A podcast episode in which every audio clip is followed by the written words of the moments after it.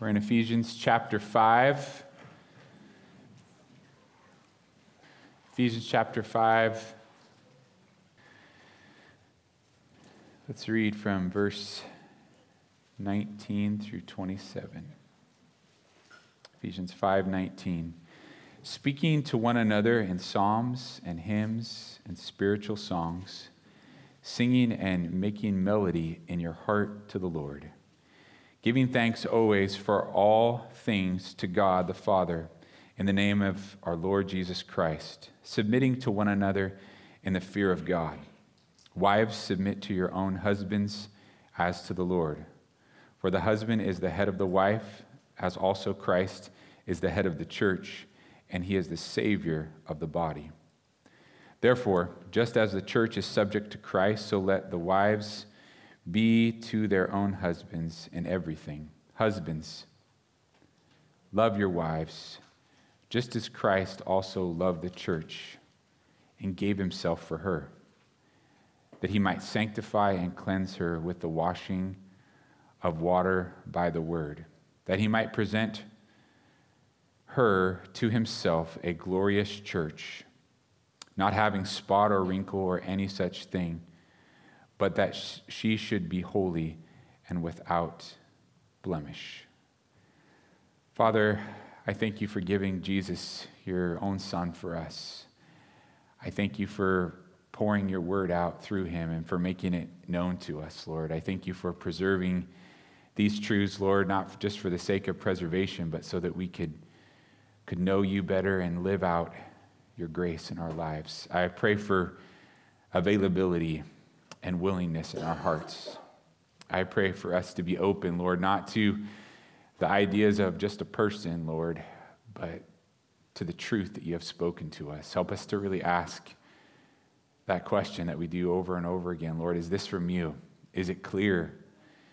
Is it right there for me to see? And if so, Lord, we, we tell you yes. We tell you that we, we want to please you and that we know that your way is best, Lord.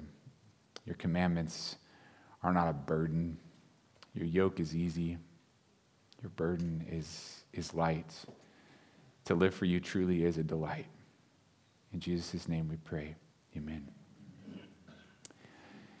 Marriage is good. I could even say that marriage is great. When you hear that statement, how does it sit with you?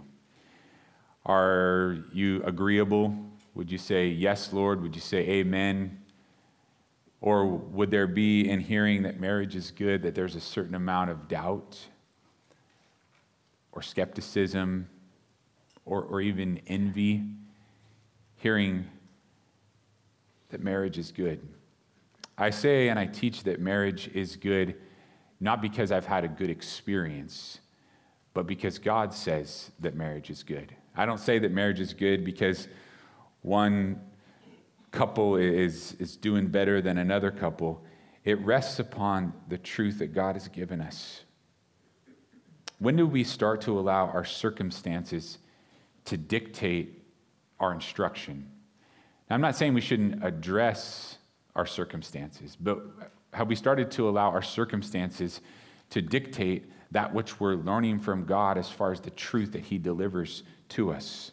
Since when have we set our sights on something lower than what God has given us clearly in His Word? Is, is that our normal, normal mode of operation? No, it isn't. His purposes are pure, and His, his designs are perfect. We're flawed, we're hurting, yet when the Lord gives us the truth in His Word, there's no doubt that it is in, indeed true and right, and we shouldn't let our sin taint the truth. When we talk about weddings, there's usually a sense of celebration, isn't there? It's like, dun, dun, dun, dun, dun. People are happy. It's a day of rejoicing. But when we talk about marriage, is it more like Dun dun dun dun dun dun dun dun dun dun dun. And I can't help but think that the dun dun dun isn't just a note, but it means dun dun. Like, is there that very somber, even sense of struggling and suffering that we're identifying with in the marriage. Think about this. For most people, their wedding day is one of the most anticipated days of their life. It's a happy day. So, where's the disconnect? Why do sometimes, actually, oftentimes, we see the dread and the difficulty that's expressed when it comes to being married? Even in preparation for this passage, should there be this ominous attitude of, oh, here it comes? Or should we see what the Lord says in His Word? I was listening to a preacher just this last Wednesday, a podcast trying to explain this passage, and he is a well prepared, well thought out preacher on a regular basis. And he actually said, as he was reading through these verses, Hold on, husbands, it gets worse. As he's reading the description, and this is a, and he caught himself and he said, Oh, no, I should say better. But what happened? That sense of dread instead of delight had seeped in. What are the first words and phrases we think of when it comes to marriage? Is it challenging? We have had our fair share of, of struggles, a lot of work, um, difficulty. Are those the first thoughts that come to our mind? Let me ask you about your relationship with Jesus, about your fellowship with God the Father. When you hear about, if you were to describe your fellowship with Him, would it be work and struggle and challenge and burden? Would, would those be the words that would come to mind? If so, I know what you need.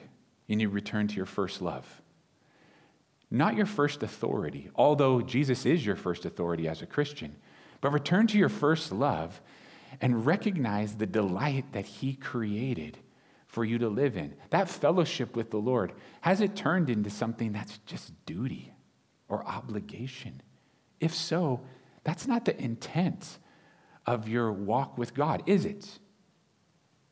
So it is so with marriage if the attitude, the mentality, the perspective has become one of just obligation, of just duty. Yes, there are duties in marriage. Yes, there's work in marriage, but connect that again to the context of your relationship with God.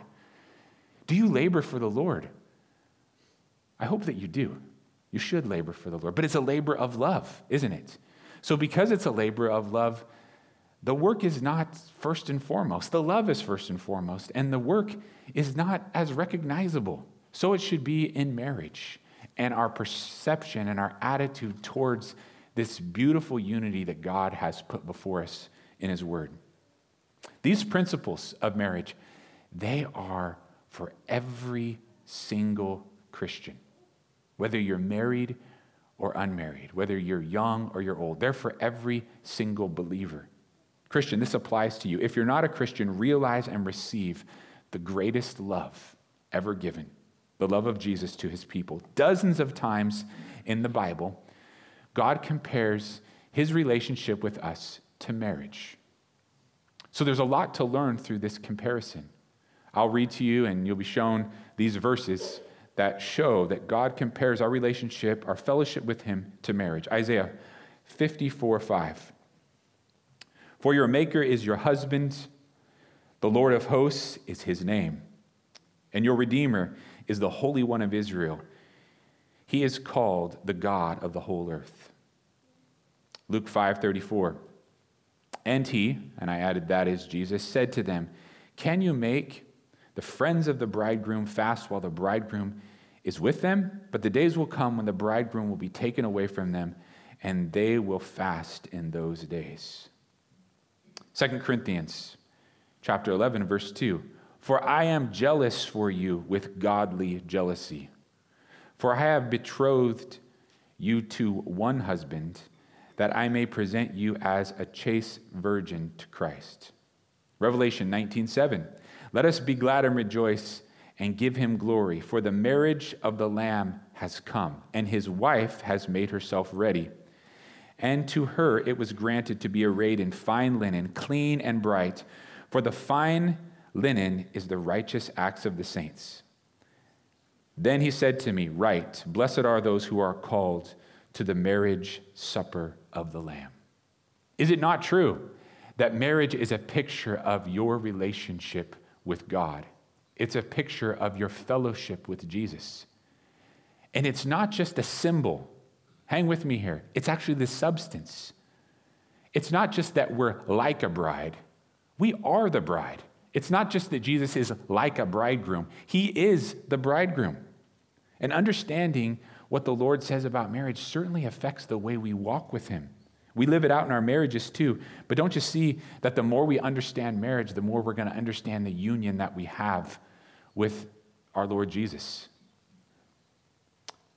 God is our Abba Father. We've studied that principle many times in the scriptures that He's tender towards us. And that we really do have Him, yes, as our authority, but we can literally on His lap be close to the Lord. That Abba Father principle about the character of the Lord in the Word of God. Even if you didn't have or don't have an Abba Father in this life as far as the tenderness, you can still learn from that comparison, can't you? Even if you're not a father. Can't you learn something about what the word says? That he is to us our Abba Father, and we should call on him in that manner. Yes, we can learn from that comparison. So it is so with marriage. God has drawn the parallel, so it's definitely worth pursuing. I realize this is a long introduction and you're wondering when is the first point. There's many points in here, but I just haven't numbered them, so I'm really not rambling. If you're a teenager, chances are you'll be married someday. Now, it is true that some are called to not marry, to be single. But most people, the majority of people, are called by God to be married at some point in their life. Even if you're young, marriage may be a lot closer than you think it is. It happens pretty fast. I was listening to a, pastor, and he said that he asked his wife 19 days after he met her if she would marry him. And she said yes. I thought, wow, that's even faster than me. That guy's fast, right? Uh, that's quick. And they were married six months later. My mom and dad got married when she was 18. I married Michelle when she was 19. You say, well, the world's not just that way. It's not that way now. If the Lord puts that person in your life, it very well might be that way. So study this in advance. Let me tell you something that you already know. Once you meet the person that you believe with all your heart that you're supposed to marry, your judgment is not the greatest, right? to put it lightly, there's a cloud around you. And I now speak to people that are very young and some people that are indeed very old. There's a, something that happens, and you're hoping, let me hold on to my good judgment. Let me hold on to what God says in His true word and not get so enraptured. Yes, I want to be enraptured, but let that not dictate my decision. So now is a wonderful time to look at what God says about marriage. Don't you want your future to be defined by the designer? Don't you want your choices, your huge choices, and this is a huge choice, to be according to what His Word says and His truth says? Now is a great time to do that for the unmarried in general, whether you're you know, 20, 40, 60, or 80.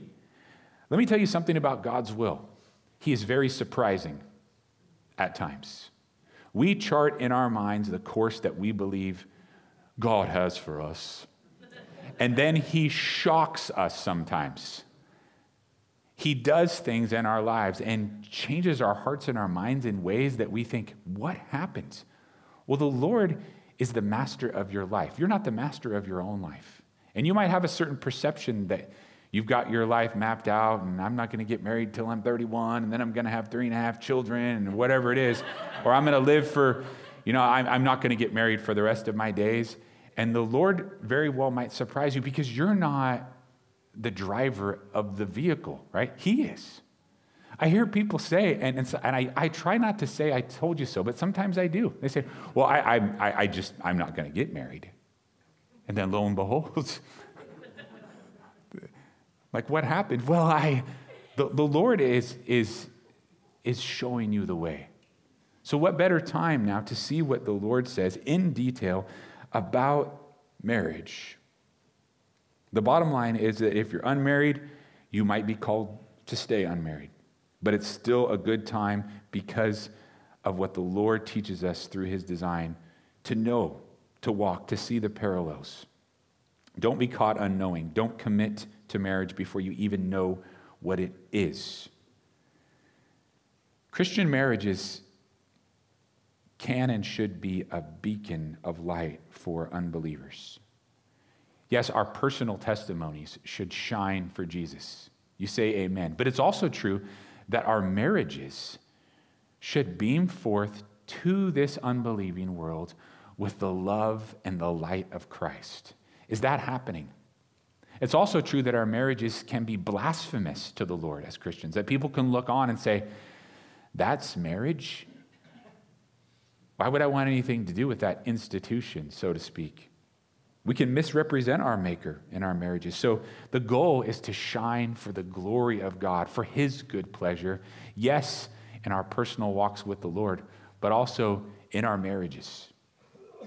We read 21 through 24. Let's read that again. Submitting to one another in the fear of God, wives, submit to your own husbands as to the Lord. For the husband is head of the wife, as also Christ is head of the church. And he is the Savior of the body. Therefore, just as the church is subject to Christ, so let the wives be to their own husbands in everything. So let's cover three questions.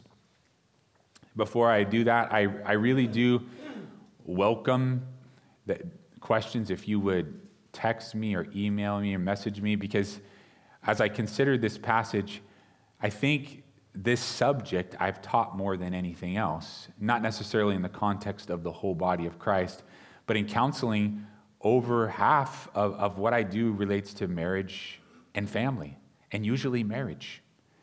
There are a ton of different angles, there's a ton of different questions. If you have a question, please ask it. Don't just harbor it to yourself and say, oh, this is probably too. But no, I don't, I'm not saying I have the answer, but search it out in the scriptures because there's so many accurate ways to teach marriage. First of all, I ask you the question how do we submit to each other?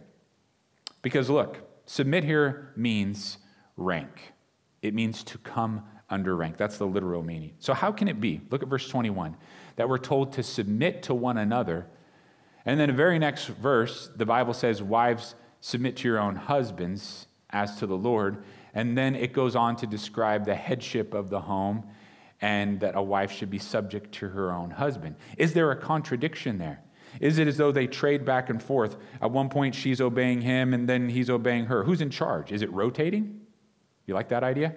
Depending on the day of the week or the subject?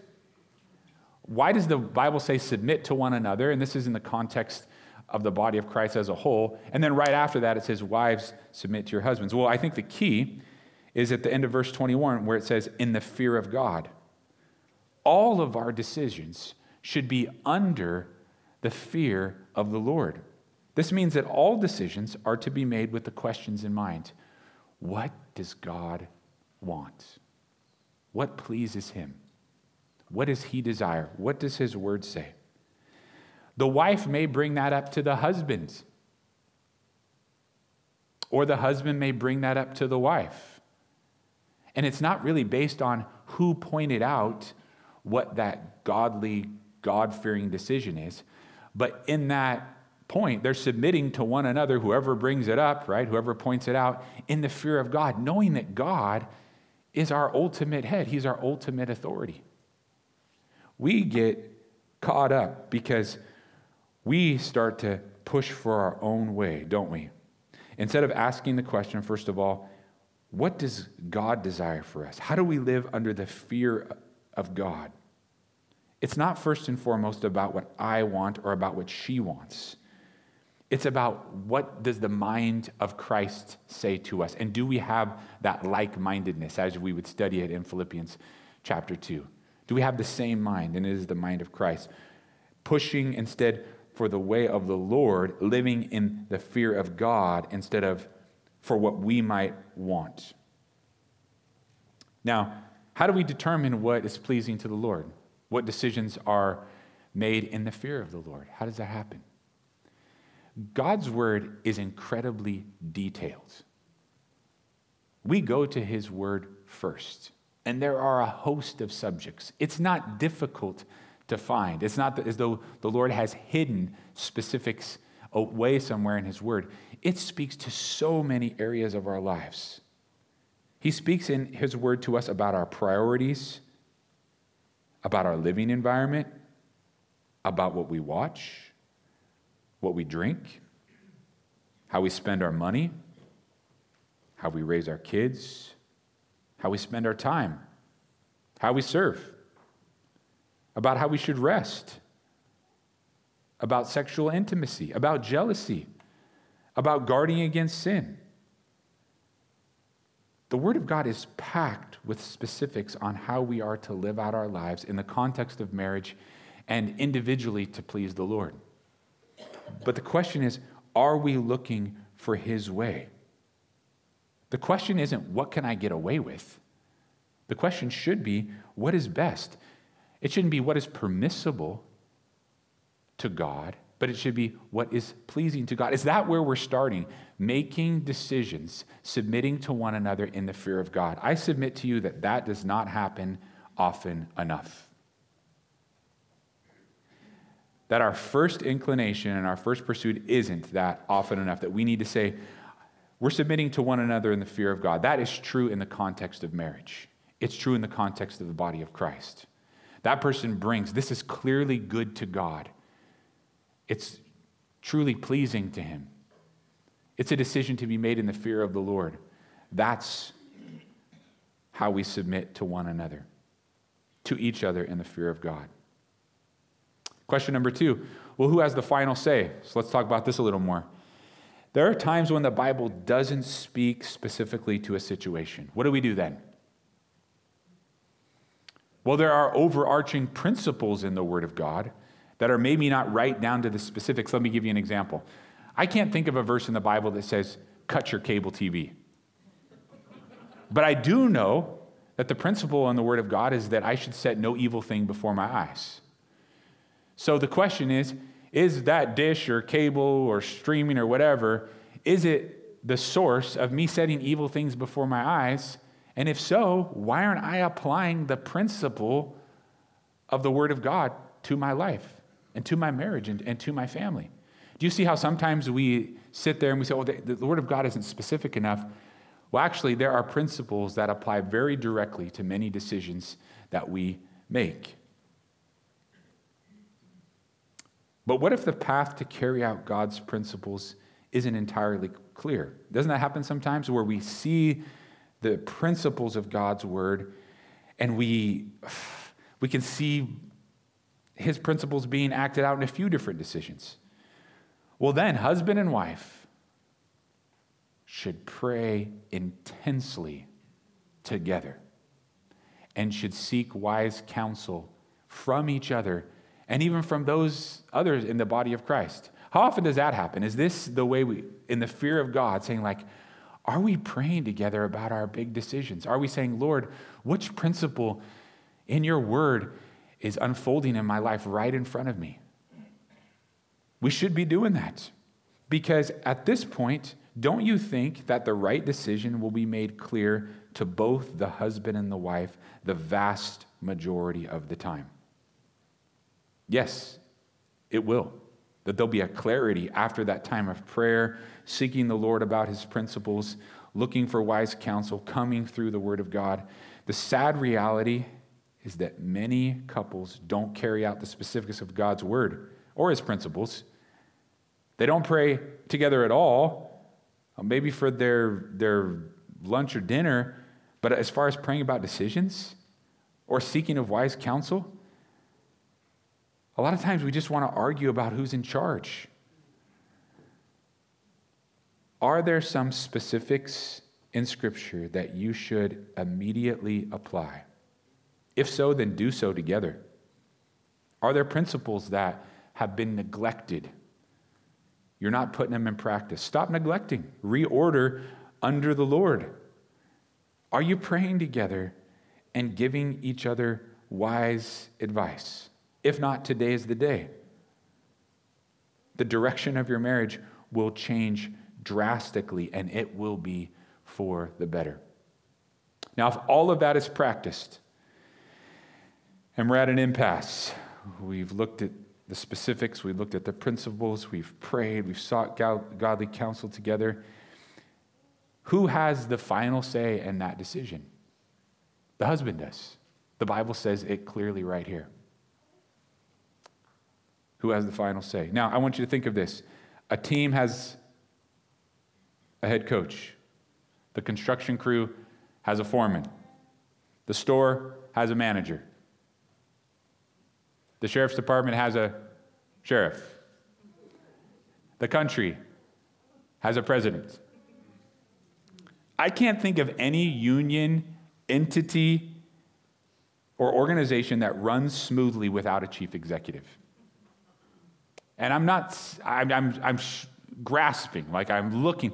What entity, organization, union doesn't have a chief executive and it runs well? Now, maybe I'll bore you for a little while, but for the first 11 years of United States history, we didn't have the Constitution. We had the Articles of Confederation. We had no president. And it was so democratic that we never got anything done. There were like 13 heads, right? We're like, we don't want a president. We don't need a, somebody to make the final call on certain things.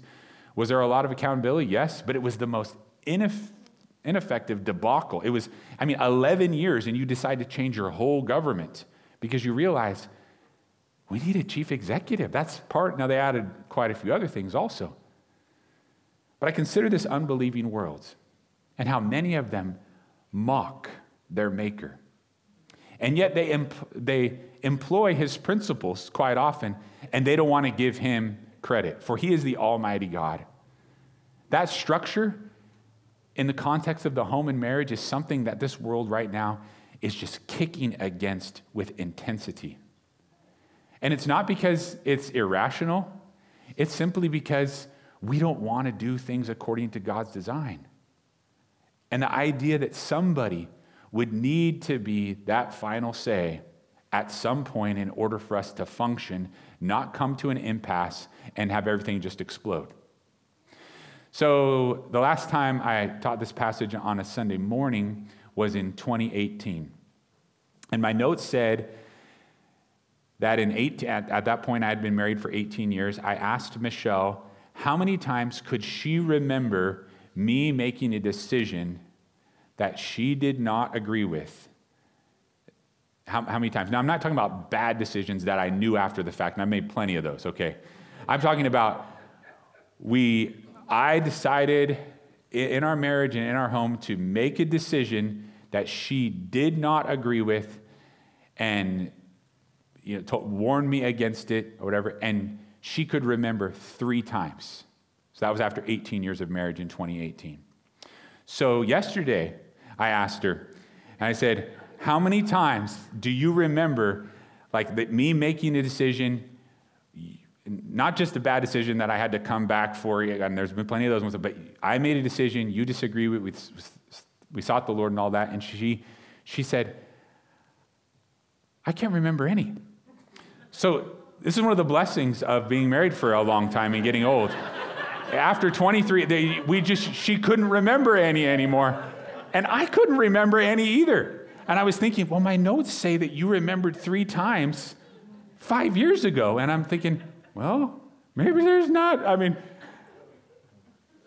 but you see how at times that it, it does need to happen. And I'm not saying this, I don't have a good marriage because I earned it. And I do have a good marriage. But some people say, like, well, I, I don't want to hear from somebody that has a good marriage. I want to hear from somebody that has a bad marriage. bad. That way I can you know, identify with them. So, in any of the rest of your life, do you seek out advice from somebody who is a disaster at that which you need to be fixed? When I need my computer fixed, I call Arthur, right? Because he his computer isn't broken, he knows how to fix it. And I'm saying, so in the context of marriage and saying this is God works in that. Look at what the Lord has given us. He has set up a chief executive in the home, and it's the husband. He's not to be a tyrant, he's not to be a dictator. There are many checks and balances. We have the Bible, which is so much better than the Constitution. The husband doesn't even use that veto power very much, but his wife is called to submit to him. That is God's design. Now, there are many more questions regarding submission. I hope to cover some of those. They're just kind of making you feel at home right now. You're like, yeah. and um, so, am I really that loud? Is my voice that loud? Maybe he can hear me and he didn't like it. Maybe she didn't like it. She was racking off some rounds. She's streaming right now and she's like, man, I can't stand what this guy's saying. Uh, let's get back. Some of those questions were already covered when Arthur taught 1 Peter 3 this last Thursday. But some of those questions are what are the scriptural limits on submission? What is the motive behind submission? And what does the phrase as the Lord, as to the Lord mean in verse 22? So I hope to come back uh, in the very near future, possibly even Thursday, and cover some of those because it's definitely a complicated topic that's worth investigating. Um, let's get to verse 25. Husbands, love your wives, just as Christ also loved the church and gave himself for her, that he might sanctify and cleanse her with the washing of water by the word, that he might present her to himself a glorious church, not having spot or wrinkle or any such thing, but that she should be holy and without blemish. Question number three. And husbands, this is for you. Are you emulating Jesus' love? What is most important about the husband's role is not those final decisions, so to speak. What's most important is Christ like love for his wife. Husband, you are commanded to love your wife just like Jesus loves you. Let that soak in. Do you know the love of Jesus? I say to you, man. Have you known the depth of his love and his sacrifice? Now, God says specifically to you, you love your wife the same way that I love you. With a love that deep, with a love that big, with a love that sacrificial. His thoughts towards you are like the sands of the sea. What are your thoughts like towards your wife? Are they numerous? Jesus prayed for you in the garden, and blood was dripping from his brow.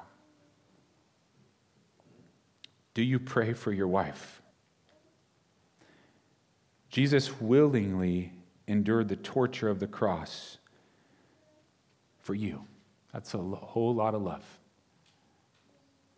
Do you find it bothersome if you are even inconvenienced by your wife?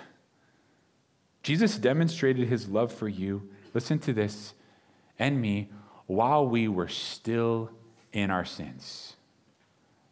But God demonstrates his own love for you in that while we were still sinners, while we were yet sinners, Christ died for us.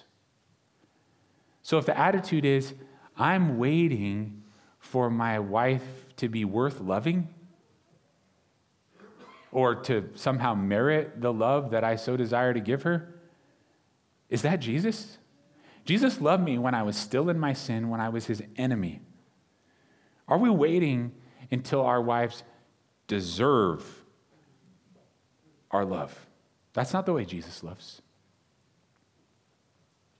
When you make a decision in the context of your marriage, for your family, your first priority should be the spiritual well being of your wife. How can I say that? Because Jesus' first priority is your spiritual well being. He wants to save you and sanctify you. Isn't that what the Bible says here? So, right at the top of our list, men, should be how is this going to go for my wife's walk with the Lord? Did Jesus put you first? Does he continue to put you first? Does he put himself first? No, he doesn't. And so we have the love. God strengthens you, and he will strengthen you to love your wife with that kind of love. Now, let's talk about this. If, if you have the strength only by God, that thankfulness, thank him that he gave you that strength. But then, in response, please listen don't expect, well, now I've loved, and God has given me his love for my wife, and I am ready for all of the appreciation and thankfulness that she is going to pour out to me because I have loved her in such a godly manner. Do you see, men, how we just get so fast to say, like, okay, now I've loved her, and I really can't believe I was able to love her that way, and now I am fully expecting her to be very grateful, thankful, maybe even praise me and pamper me because I've been so loving. I've heard this said before so many times. It just continues to be propagated. If a husband is loving his wife like Christ loves the church, she will easily follow his lead. That sounds nice. But you may be mistreated even if you love. I know a husband. His name is Jesus.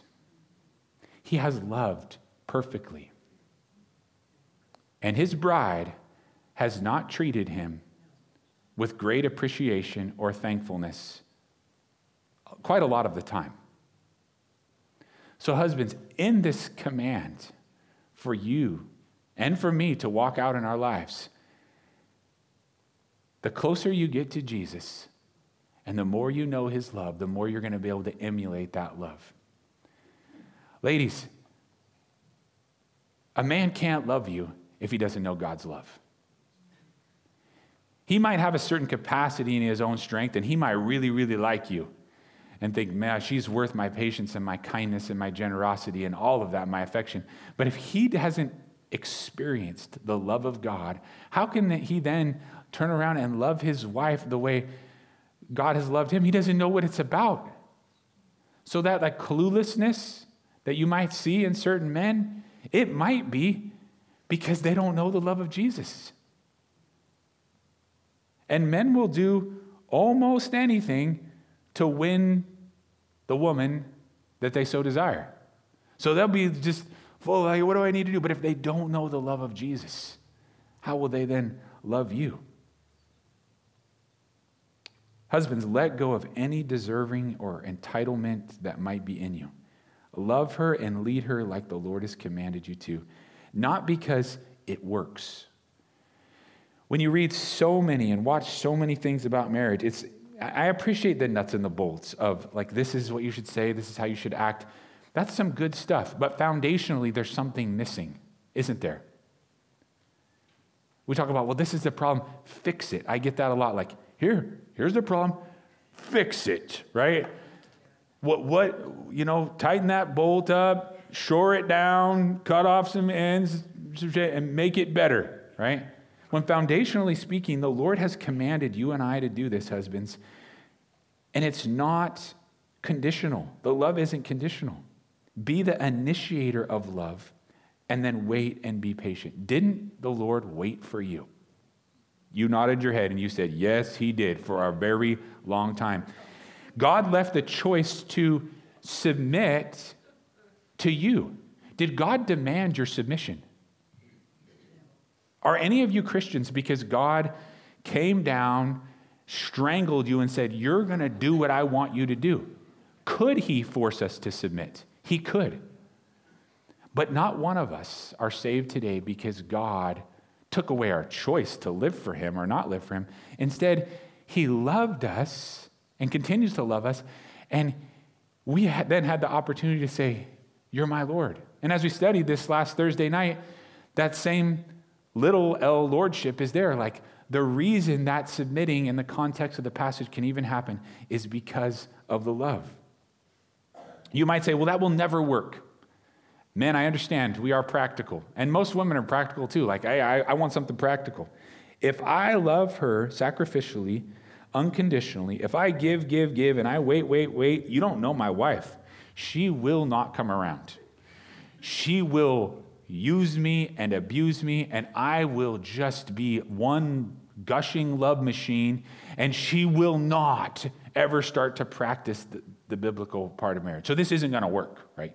I tried to love. It was two or three days, and I had my fill of it, right? so I'll speak in terms of pragmatism right now. Didn't the love of God work on you? The word says that his kindness led you to repentance, that the goodness of God, even though it took a long while, melted you, softened your heart, turned your life. So if you don't believe that love can change, just look at yourself. It was the kindness of Jesus that led you to repentance. It was his love towards you that drew you in. Yes, he is a God of judgment. He will not strive with men forever. He will not put up with our sin. There's, there's a sense of chastisement and even ultimate judgment there. But it was the love of God that caused you to turn to him, wasn't it? So, husband, be that initiator. Act according to the will of God.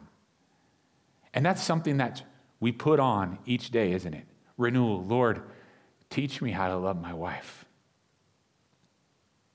Because even after this amount of time, I need that much more of you in me to do that. Powered by the Spirit to love the one that you gave me to be one flesh with.